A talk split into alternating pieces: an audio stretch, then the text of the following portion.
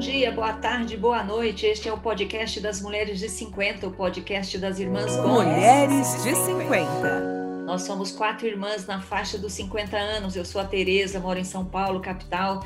Sou jornalista e tenho 55 anos. E quem está aqui comigo é a Lúcia, que mora em Toledo, no Paraná.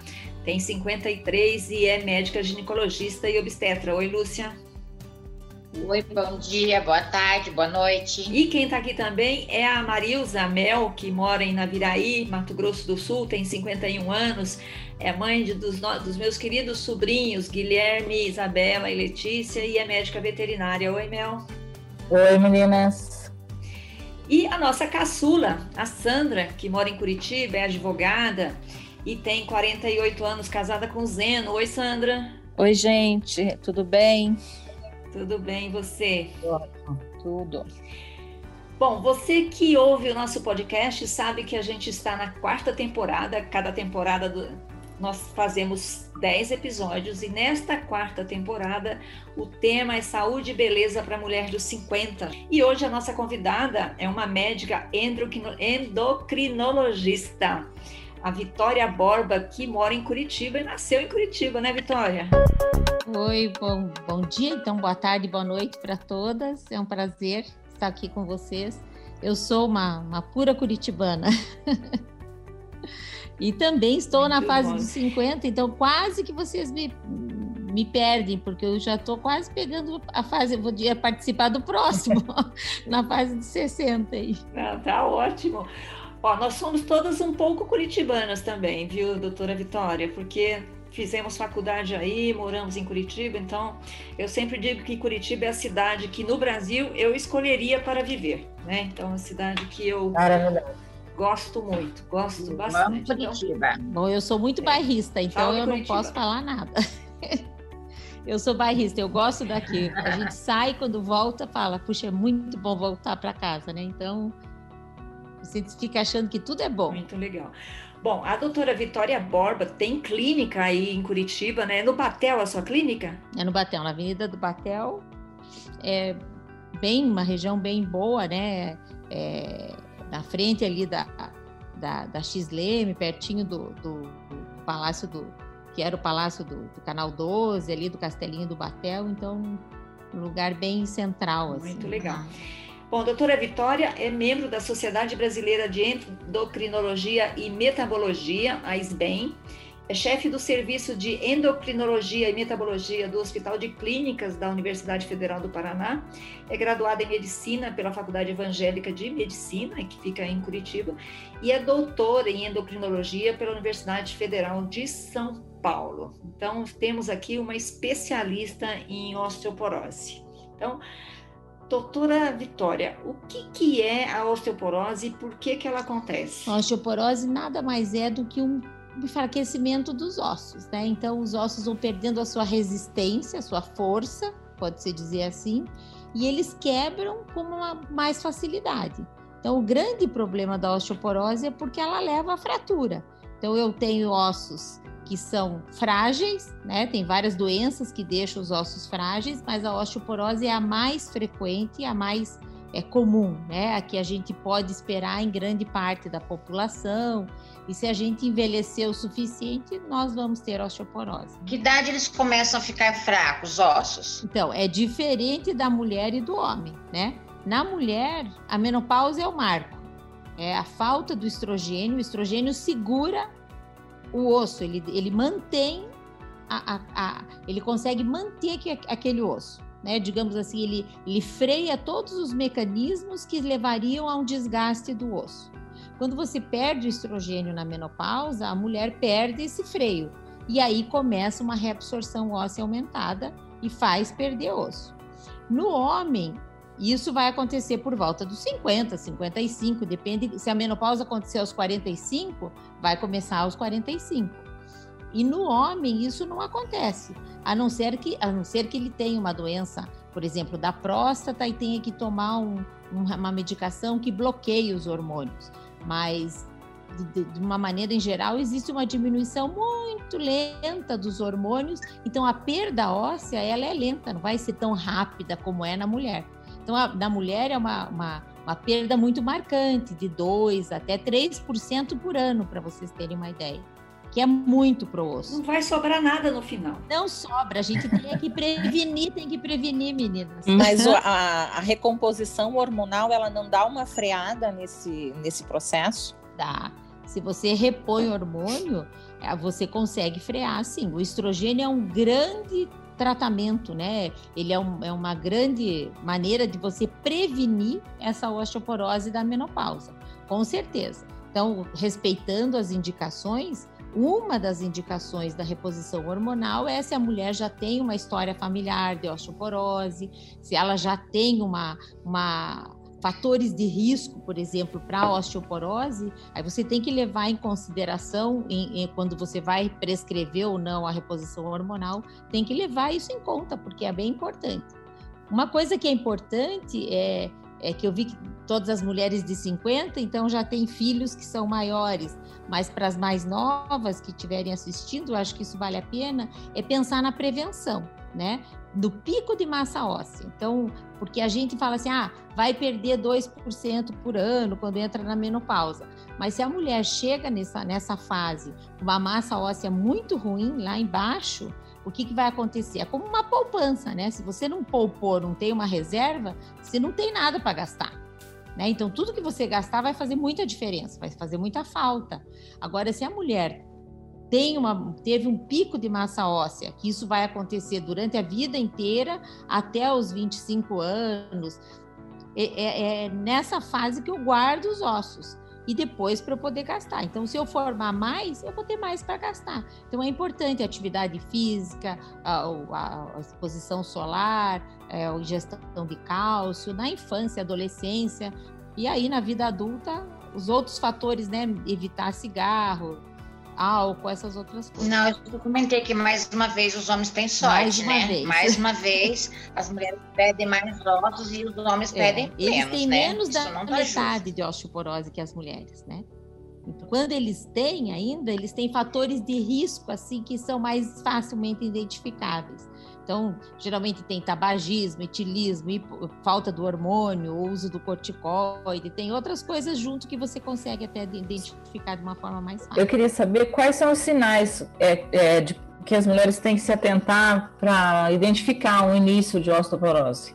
Além da menopausa, é, né? A, ela não dá muitos sinais, é a dita doença silenciosa né? Porque ela vai acontecendo e você, você pode não ter nem noção que isso vai acontecer por anos, né? E você vai perceber por, geralmente por dois fatores. Um é a perda da estatura, que significa que você já teve fraturas na coluna, né? Então a, a coluna vai diminuindo de tamanho, com microfraturas, ela, os ossos, as vértebras vão é, ficando menores e você perde estatura.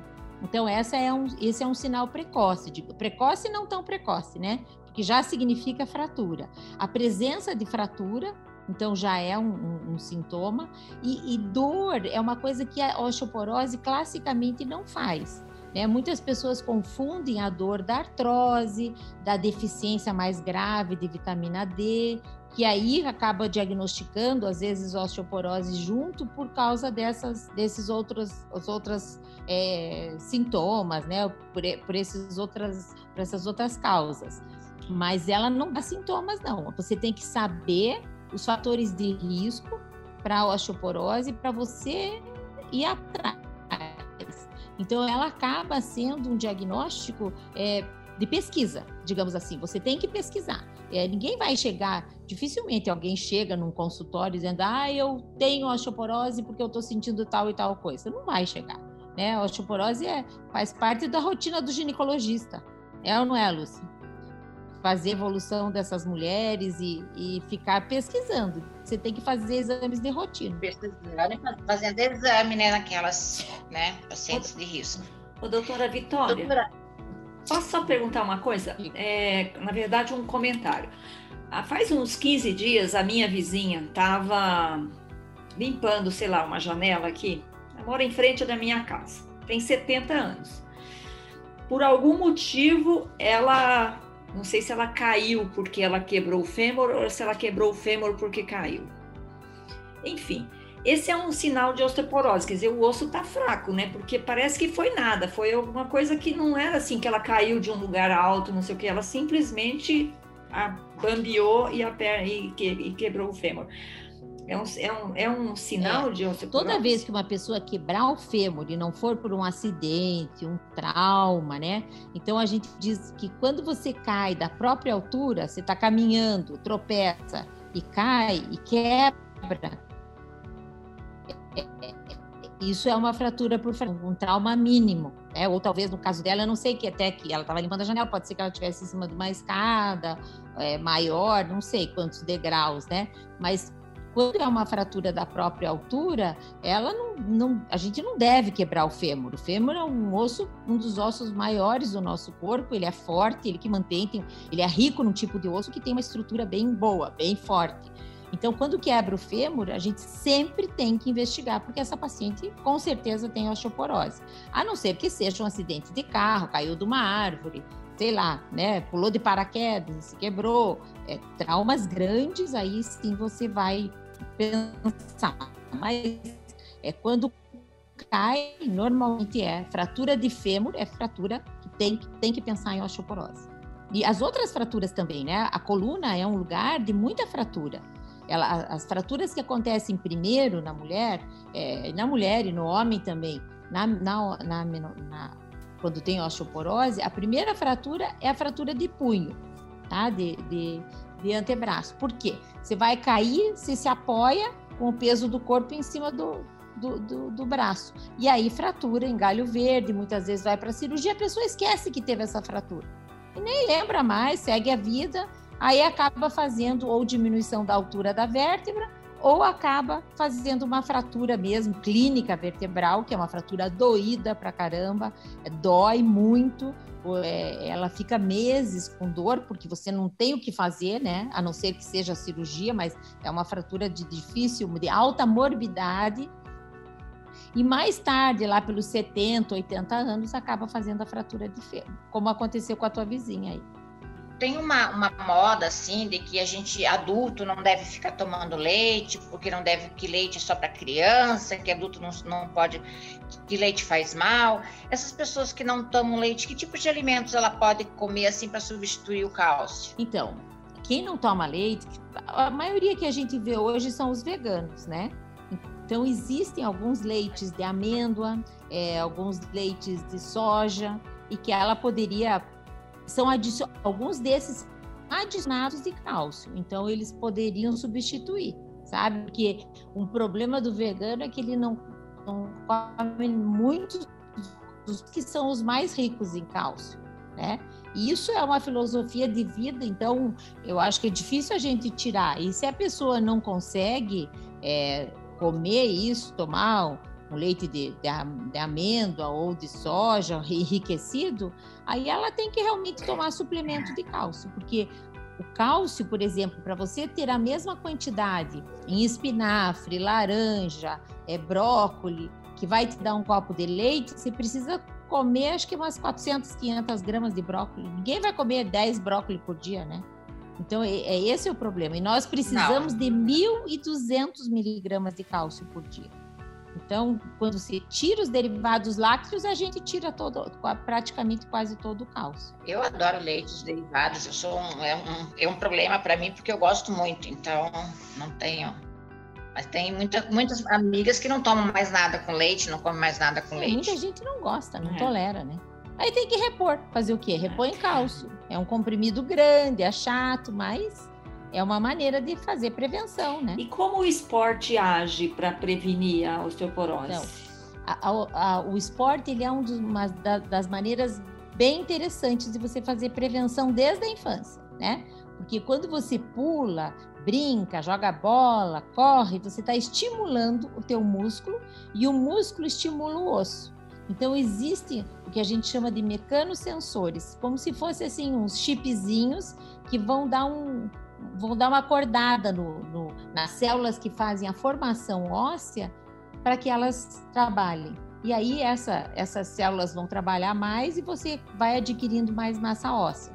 É dependendo da fase da vida, por exemplo, na, na infância isso é, é fundamental e depois na vida adulta o que, que é importante para se manter a massa óssea, mas principalmente para manter a massa muscular. Né? A gente precisa manter o tônus muscular porque o músculo vai sempre falar com o osso. Né? Então existe essa conversa entre o músculo e o osso, essa interação que é muito importante, para principalmente para a formação óssea. Quando a gente não tem mais força muscular, por exemplo, se você puser um, não precisa nem ser uma coisa tão trágica. Se você quebrar a perna e colocar um gesso, você vai ficar sem força da gravidade e tua perna vai ficar parada, né? Você vai perder massa óssea naquela perna. Se fizer um, um exame de uma perna comparando com a outra, você vai perder naquela perna que ficou engessada. Depois recupera, mas perde quando você fica parado sabe? E a mesma coisa acontece com os astronautas que não têm gravidade, com quem fica paraplégico ou tem um AVC, um acidente vascular cerebral e fica com a, com a metade do corpo paralisada.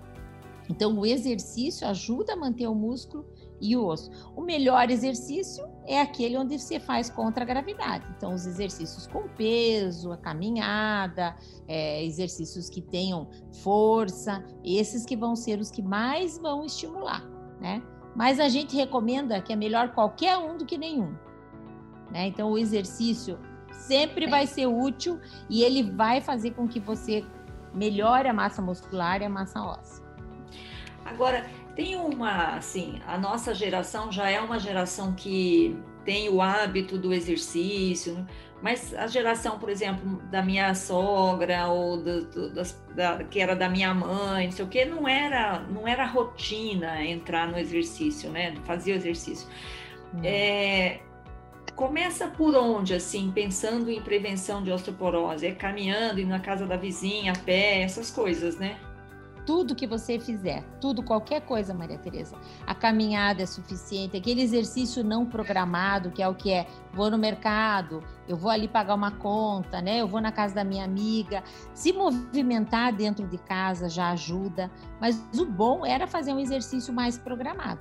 Então, para o idoso faz muita diferença, tanto para a cabeça, para o cérebro, como para o corpo. Mas aí, doutora Vitória, por exemplo, não é o caso da minha sogra, eu falei da minha sogra, mas ela faz pilates, ela é uma superativa. Mas agora, na pandemia, ela parou completamente. Uhum. É, é, um risco. É né? um risco, porque todas pararam, né? Então, é, o que a gente Todas pararam. é que foi um, foi um exagero, assim, aí não pode sair de casa. No ar livre, a gente poderia até sair, dar uma caminhada, voltar, porque quantas vezes você sai na rua, você vai estar encontrando um monte de gente, a não ser que você vá no centro da cidade, mas na volta da tua casa não vai, né? Ainda mais se mora num bairro e tudo mais. Então, a gente tem que levar isso em consideração. Agora nós estamos orientando os idosos a voltarem a caminhar e de máscara, porque o pouco que ele se movimentar já ajuda. E nós vimos isso, né? Todo mundo ficou muito parado e às vezes dentro de casa você tem limitações para movimentar. Às vezes mora numa casa pequena, já mora num apartamento, não tem escada. Né? Então, essa, essa, essa falta da atividade física com certeza vai repercutir. O que eu vejo que repercutiu muito na qualidade de vida das pessoas. Né? Hoje a gente está vendo pacientes voltarem no consultório depois dessa pandemia e eu vejo assim que é, fez mal para o corpo, mas fez muito mais mal para a cabeça. E aí elas já, ah, eu já tô meio insegura, tá mais, sabe, você vai fazer teste de força, por exemplo, força de mão, elas têm força de mão. Quer dizer, é, é a insegurança, é o medo de cair que daí faz com que ela Mas caia. Eu, sabe? por exemplo, fiquei três meses sem fazer exercício, sem fazer o Pilates, que eu faço Pilates por causa da pandemia. Quando eu voltei, não tinha mais força de que eu tenho, que aquela força normal claro. de fazer os movimentos, o que agora, três meses depois, estou recuperando. Quer dizer, é, a gente perde mesmo e perde muito rapidamente. Muito rápido. E no é? idoso, para o idoso, isso é muito mais rápido. Né? Pode ver, dificilmente você consegue fazer um idoso ganhar massa muscular. Né? Você não vai ver um idoso que nunca fez exercício ficar saradão. Não vai. Né? É difícil ganhar massa muscular. E perder é muito rápido. Né? Então, aquilo que ela tinha de força, eu nem falo em ganho de muita massa muscular, mas o que a gente fala é em ganho de força, sabe? Porque a força é que mantém ele em pé, que faz com que ele não se desequilibre e que não caia, né?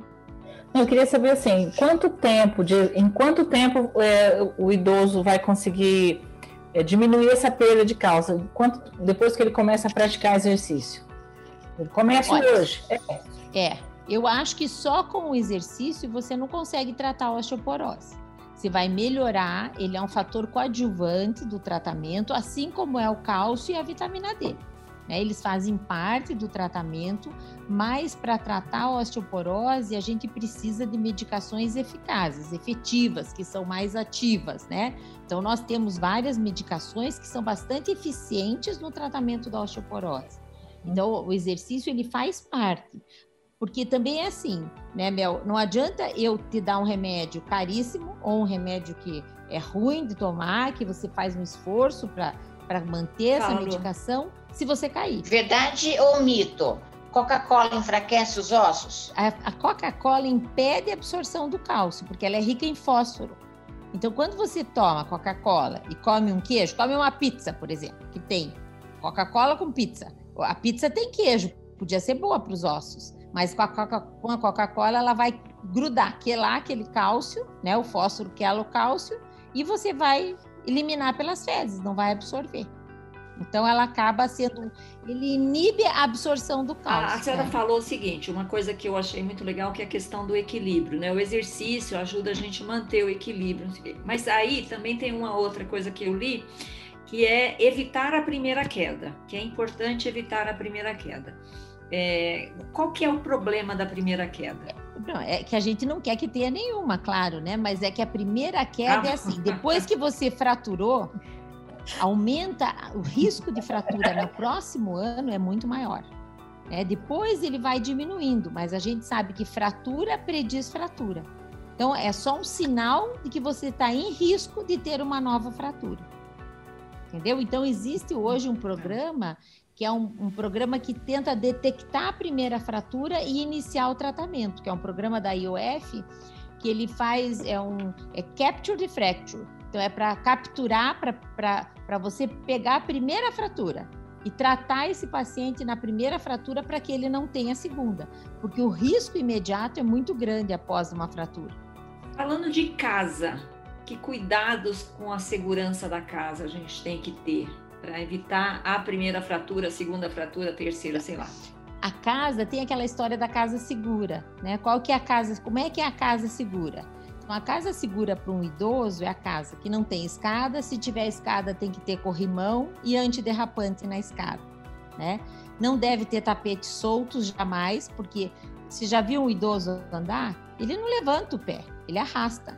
Então, se você arrasta o pé, você vai, vai trupicar no primeiro tapete que tiver né? Então, isso é um problema.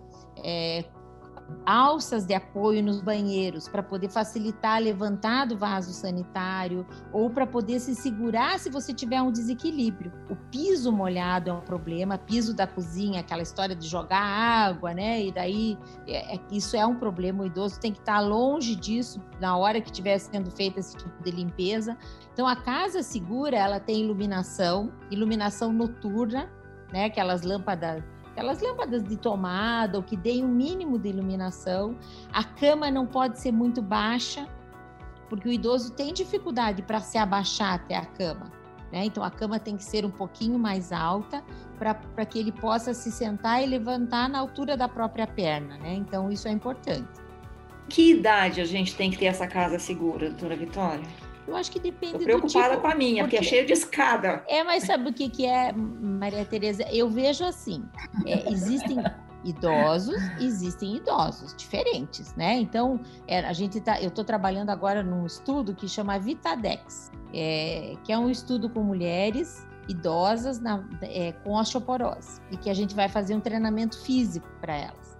Então, o que que nós vimos? Que tem algumas que são muito inteiras, né? Elas têm lá 70, 80, algumas de 90 anos que estão super firme, vêm sozinhas, então depende do idoso, sabe? Se é um idoso mais ativo, que está bem é, fisicamente, está bem é, de cabeça, ele precisa, claro, ter uma casa que seja mais segura, mas ele não vai sofrer tanto essas consequências. Né? Então vai depender muito de como aquele idoso está se comportando, como que ele é fisicamente e, e mentalmente, para que você precise ter, porque tem idosos, tem pessoas de 65 anos que já têm uma fragilidade, que são muito magras e que o risco dela cair é muito grande. Então depende, eu acho que você tem que avaliar como que é essa pessoa, né? Qual que é o risco? Mas fatores simples como alça nos banheiros, essa acho que é, eu eu colocaria assim que a partir dos 65 anos, onde começa, onde se classifica a pessoa como idoso, se tem que começar a pensar nisso. Mas você ainda está na época, está nos 50, Pergunta? você não precisa se incomodar tão já. Estou nos 55. Eu estou mais para 60 do que para os 50. Né? Eu, eu recentemente mudei de apartamento para uma casa ah, e uma das coisas que eu não quis foi escada, porque eu já comecei a pensar quando eu tiver com bastante mais idade do que eu é já que eu tenho, eu vou pensar se eu vou poder subir escada, vou pensar, aí já pensei nisso, falei assim, não, vou pegar uma casa plana porque eu não quero escada para subir. E é verdade, né? A escada dificulta muito porque você até sobe um degrau, né? Mas não consegue subir dois, três, quatro, cinco. Às vezes você precisa subir dois. Aqui na minha casa tem escada para tudo que é lado não sei o que quiser. É, são coisas que a gente tem que tomar cuidado mesmo, pensar nisso, né? Bom, doutora Vitória, a gente tem um quadro aqui no podcast que se chama O Filme que Marcou a Nossa Vida. Filme que marcou a nossa vida. E hoje o filme escolhido é O Fabuloso Destino de Amélie Poulain, que é um filme francês de 2002, concorreu ao Oscar de Filme Internacional. Infelizmente não levou, mas é um filme delicioso, muito gostoso de, de assistir conta a história da Amélie, que é um é, interpretado pela Audrey Tatu, que é uma jovem do interior que se muda para Paris, enfim, vai trabalhar num café, muito ingênuo. É um filme muito, muito gostoso de ver. E eu trouxe esse filme para nossa conversa porque um dos personagens, que é o vizinho da Amélie, que é um papel feito pelo Serge Merlin, ele é um pintor que sofre da doença dos ossos de vidro, que é uma doença que existe mesmo, né, doutora? Existe é a osteogênese imperfeita, né? Uma doença genética que ela é ocasionada por uma por mutações, e essas mutações podem ser novas, né? Nem sempre são as mesmas. Pode existir ou não história familiar. Tem vários tipos, né? Vários tipos de gravidade, né? Algumas uma, tem alguns tipos que são letais, né? Que a pessoa nem sobre, a criança não sobrevive.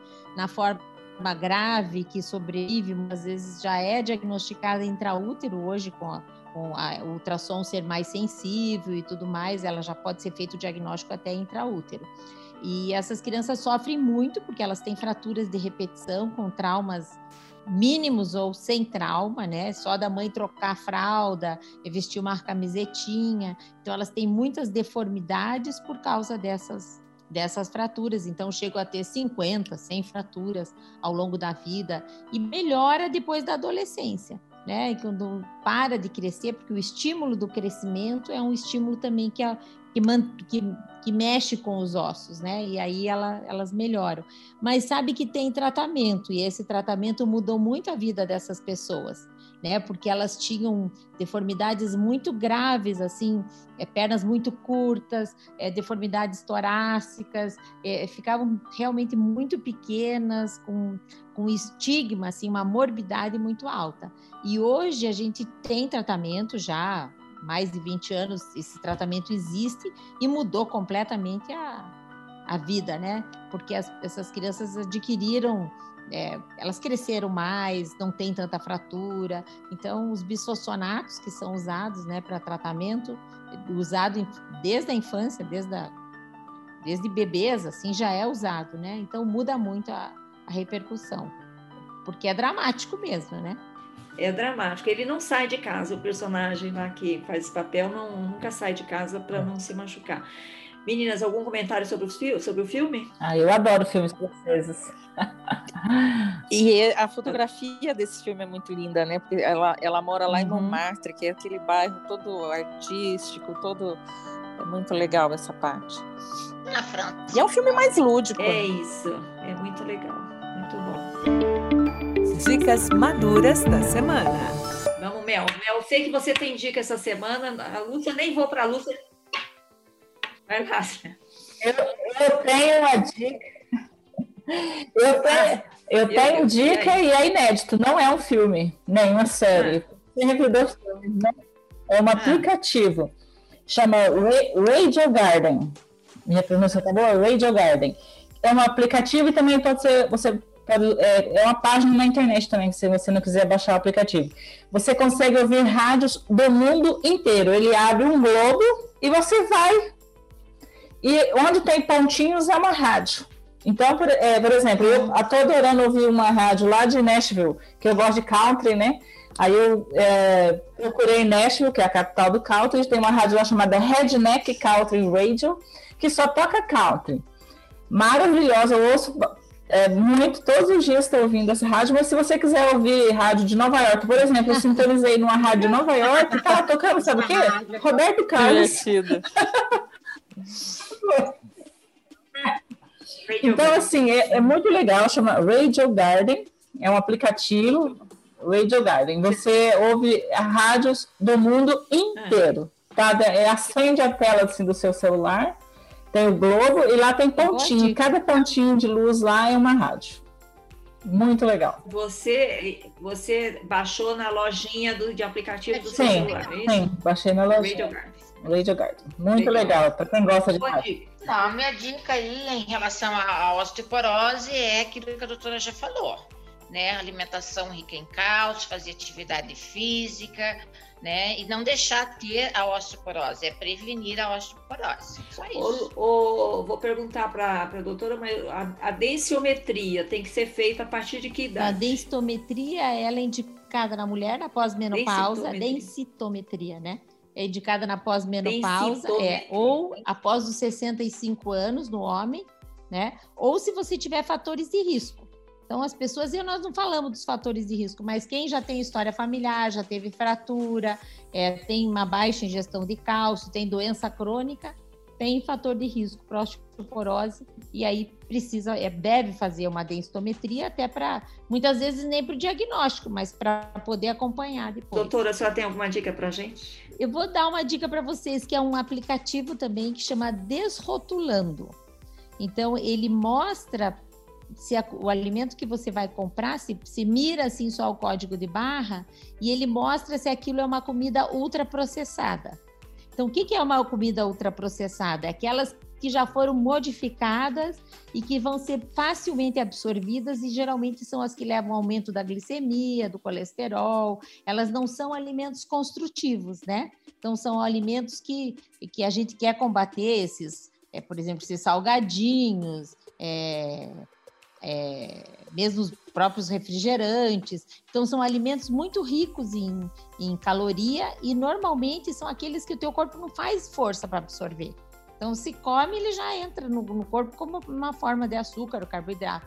Então, eu achei bem interessante, eu aprendi esses, a semana passada numa uma aula que eu estava e uma colega deu a dica, é porque às vezes é difícil. Aí eu cheguei na minha casa e fui colocar na granola. Eu falei, ah, granola não vai ser ultraprocessada. Engano meu, né? A, a granola não era mais granola coisa nenhuma, era... não tinha aveia, nada, era só, sei lá o que que era, uma farinha no formato de granola. Então, a gente pode melhorar. Umas coisas assim, bolacha integral, que você pensa, ah, vai ser super boa, né? Não é, então engana muito. Vale a pena, eu achei que valeu a pena para eu poder dar uma olhada melhor. Desrotulando chama. Muito interessante. Desrotulando, Aplicativo Desrotulando. Hoje temos dois aplicativos como dicas aqui, o, o Radio Garden. É um, tem tipo um arco-íris, assim, umas, uns, umas letrinhas, umas, umas listinhas coloridas, ah. bem, bem fácil de identificar. Tá. Ó, a Muito minha dica é um filme, chama-se A Grande Mentira, é um filme do ano passado, 2019. É, principalmente porque a atriz principal, que faz o papel principal, é a inglesa Helen Mirren, que eu adoro, acho maravilhosa. Eu acho que uma vez eu estava num trem de. É, esqueci o nome da cidade, para Bruges, e, e, na Bélgica, e eu acho que ela estava sentada na minha frente, tenho certeza, ela estava lendo um script, eu acho maravilhosa essa atriz, acho muito linda. E esse filme tá, é novo, mas é um filme muito bacana, conta a história de um golpista, que é interpretado pelo Ian Mac, Mac, McKellen, e ela é uma viúva que ele tenta passar um golpe roubando a poupança dela, mas o, o final é surpreendente, então não vou contar, não vou entregar. Não conta, vale vamos assistir, a, pena a grande mentira. A, a grande mentira. É isso, gente? Acabamos? É isso. Ah, muito obrigada. Muito bom, gostei das irmãs Gomes. Muito obrigada, doutora Vitória. Obrigada, doutora Vitória Muito Borba, que é endocrinologista obrigada, em Curitiba, é chefe do serviço de endocrinologia e metabologia do Hospital das Clínicas aí da, da Universidade Federal do Paraná. Enfim, muito obrigada pela sua, pelas suas explicações, pelas suas dicas. E a gente precisa se cuidar, né, doutora? Não pode, não pode relaxar. Não pode relaxar. Sempre atentas, né? E Sempre. prevenir é melhor do que remediar. Então, já é um ditado Isso. antigo, mas que vale. Vamos evitar a primeira queda. Isso é isso aí. Bom, isso aí. muito obrigada, doutora Vitória. Tchau, Tchau Sandra, Mel, Lúcia. Até a próxima semana. Tchau, um beijo. Tchau, prazer. Tchau. Mulheres de 50. Esse podcast foi produzido e editado pela Jabuticaba Conteúdo, contando histórias de quem faz a diferença.